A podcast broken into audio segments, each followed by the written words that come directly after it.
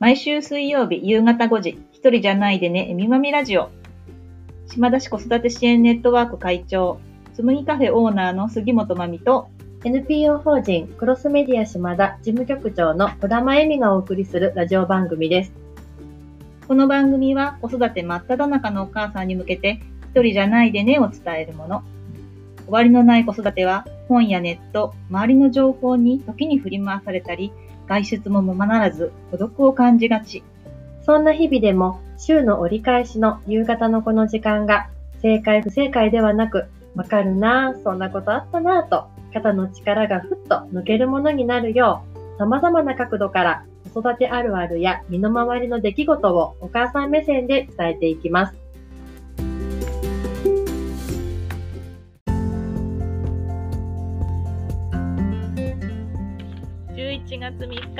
夕方5時になりました。一人じゃないでね、えみまみラジオ第64回の放送です。今日のテーマは、本を通じた子育てって何というお話をしたいと思います。えみちゃんよろしくお願いします。本ね。す。もう、絶対言われるやつですね。ね、ね本の、まあ、ね、本を好きになってほしいとか、本読めるようになってほしいとかね、親にとってはやっぱり本って、ね、近くに置いておきたい、そうそう自分が本好きじゃない親もそうって言うよね。言うね。この子だけは本読んでほしいみたいなね。なんとなく通じるけどね、うん。なんかでもそうやってやっぱ小さいお子さんをね、うんお持ちの親御さんたちは私たちもそうだけど、うん。やっぱ読み聞かせっていうのは、うんまあ、日常的だったし、うん。普通にやってきたことだと思うんだけど、どう？えみちゃん本好きそう。私本すごい大好きなんだけど、今高一になる息子は全然本読まないですね。な、なんなんだろうね。ね。そうあんだけ読まし読み聞かせしてあげたのに。そう。そうなのよ。で、私はすごい本好きだけど、妹は全然本読まないし、そうね。なんか違いがあるんだろうね、なねん。だろうね、面白いと思わないのか。でも同じね、環境で、うちも、あのー子供たちにはね、うん本を普通に読み聞かせして、それこそ寝る前にうん読み聞かせをしてたけど、うんまあ、上のお姉ちゃんは読むけど、うん下の子が読んでる姿はあんまり見ない。でもなんか、でも本、でも本を買いたがるな、そういえばさ。えー、いいじゃん。で最近ばあばが、うんなんか本を買ったら、うんその本を持ってくれば、その本代をあげるみたいなことを言ったらしくてで。なんかそれをそれを喜んで、うんしばらく本いらないでみたいな。どんな本か。小説だよね。えー、いいじゃん。でも学校で読む時間があるから多分それも多分その本好きにさせるっていうかね、本まあ、うん学校の仕組みの中で本に触れる時間を無理やり作ってくれるからこそ、まあ、どうせ読むなら面白い本が欲しいって言って、うんうんうん本を買ってっていうシステムにはなっていると思うんだけど、じゃあ家でね本を読んでるかったらそうでもないっていう、そこはね今やっぱ携帯あるからあれなのかな。なのかな。ねえどうなんだろうね。なのかな。活字を読むってなかなかね。でもなんだろうね。自分私もそうだけど活字読むと頭が結構意外にすっきりしたり、うん。わかるわかるわかる。最近飛ばし読みができるようになりました。大事。あっとね時間内に30分ぐらいで一冊読んじゃったりもするんだけど、まあ、そういうね本好きの子とか、まあ、本を通じて、させるとかいろいろうん。目的があると思うんだけど、うんその本を通じた子育てというところをテーマにしたうん。場所があるということで、はい。えみちゃん今日は紹介してもらおうと思います。はい。あのーちょっと前に岩田市にある人本の庭ニコットっていうね、まあ、図書館にちょっとね仕事の関係で視察に行く機会があってすごくびっくりして驚いて帰ってきたんですけど、そうここがね岩田市で2018年にオープンした、まあ、図書館なんですね。行けば本当に図書館であの一般向けのん。大人が読めるスペースと、でもう圧倒的に子供向けのあのちっちゃい子から小学生くらいまでかな向けのあの本のスペースが圧倒的に広くってもう本当にたっぷりした子供が走り回れるような広いあの通路にあの本当に子供の目線の大人じゃ低すぎるぐらいの本棚がザって並んでだから低いからすごい空間もたっぷりしていてであの中庭には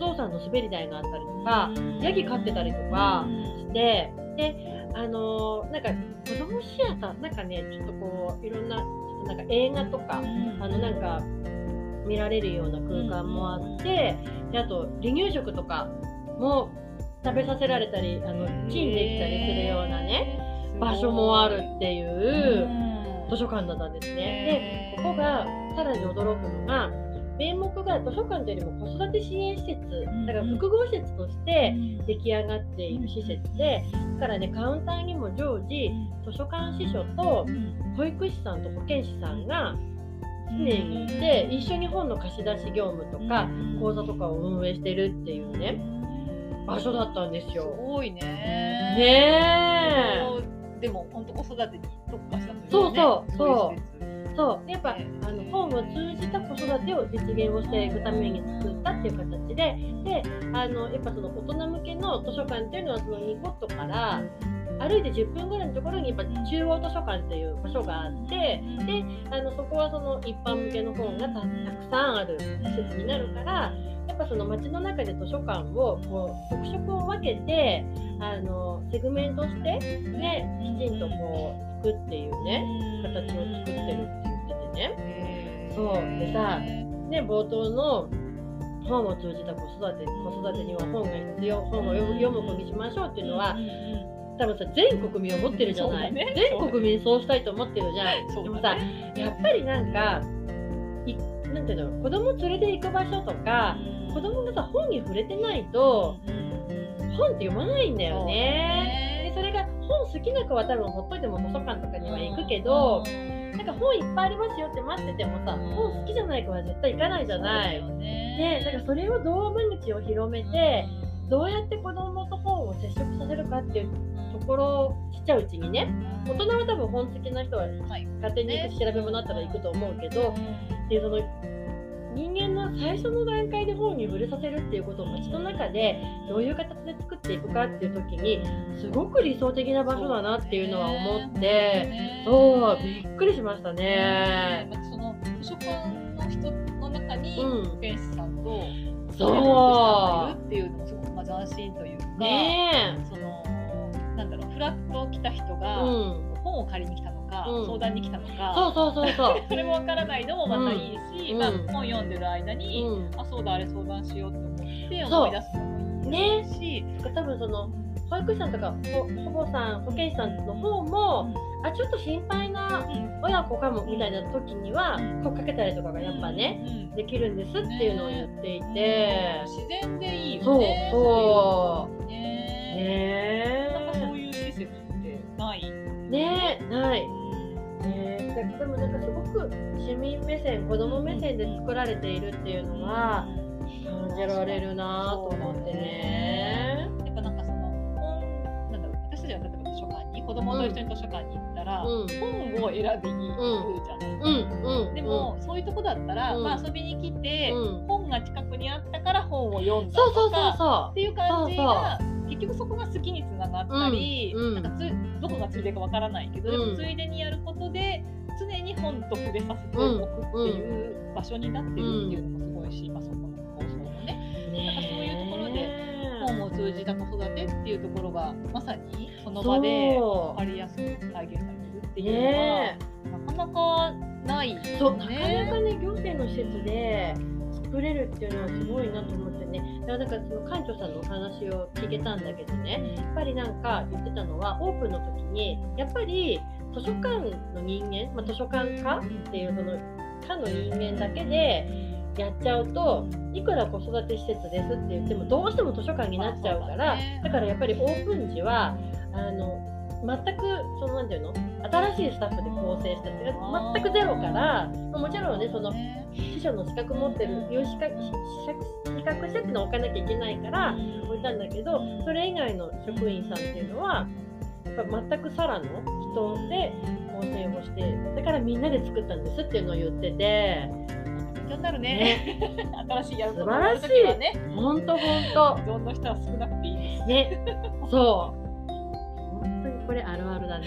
ねそうでも本当そこの図書館で食べ物が食べれるとうか、ん。そう子供そが騒げる騒げるとか子供がこう遊べるっていうううん。場所を作るのも、うん。今までの常識で考えたら、うん。ありえないじゃん。図書館ありえないありえまあ、ない。せいぜい飲み物は飲んだとしてうも、ん。まあ入手とかでいいうんとか、うん。まあ、だったら別にいいかもしれないけど、うん。でもそ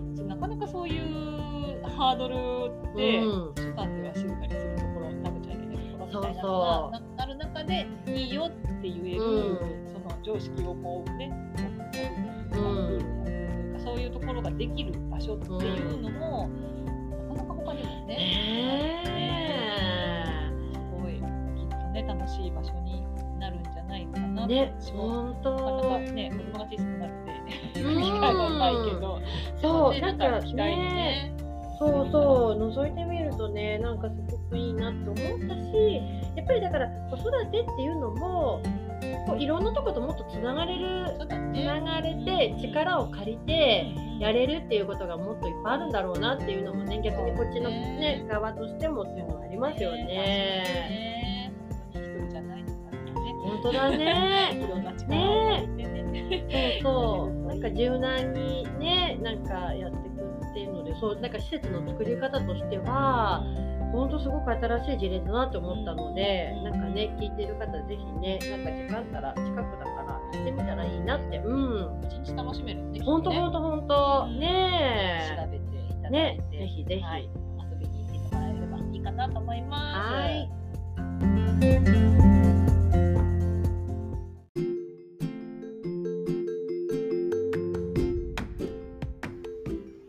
番組では皆様からのお便りを募集しております。感想やご意見、ご質問など、ぜひお寄せください。メッセージの受付先は、えみまみ2813、アットマーク、gmail.com です。えーえみまみはすべて小文字の emi, mami, 数字の2813、アットマーク、gmail.com になります。次回も水曜日の夕方5時にお会いしましょう。